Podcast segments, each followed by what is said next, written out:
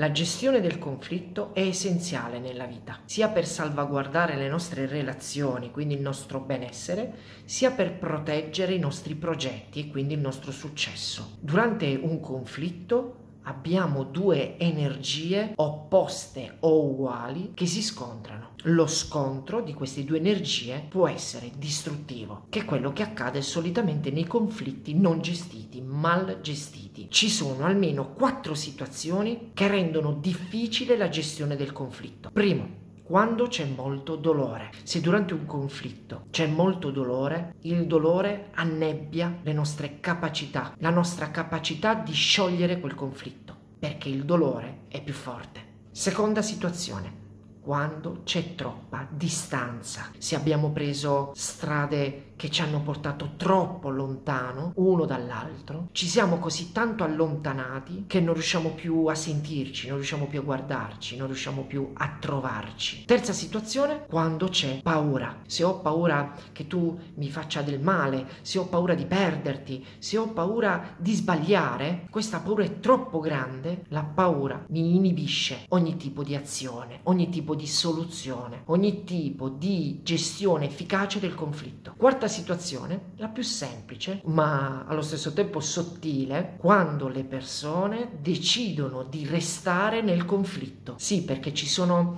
delle volte in cui le parti in conflitto, una parte coinvolta del conflitto, decide di restare nel conflitto più o meno consapevolmente preferisce continuare a litigare, continuare a confliggere piuttosto che trovare una soluzione. Queste quattro situazioni, dolore, paura, distanza e aver deciso di restare nel conflitto, sono quattro elementi che impediscono la soluzione del conflitto. Quindi dovrai prenderti prima cura, dovrai prima capire se ci sono questi quattro elementi e poi affrontare il conflitto. Solo così potrai trasformare quell'energia distruttiva in un'energia costruttiva e il conflitto diventare un'opportunità.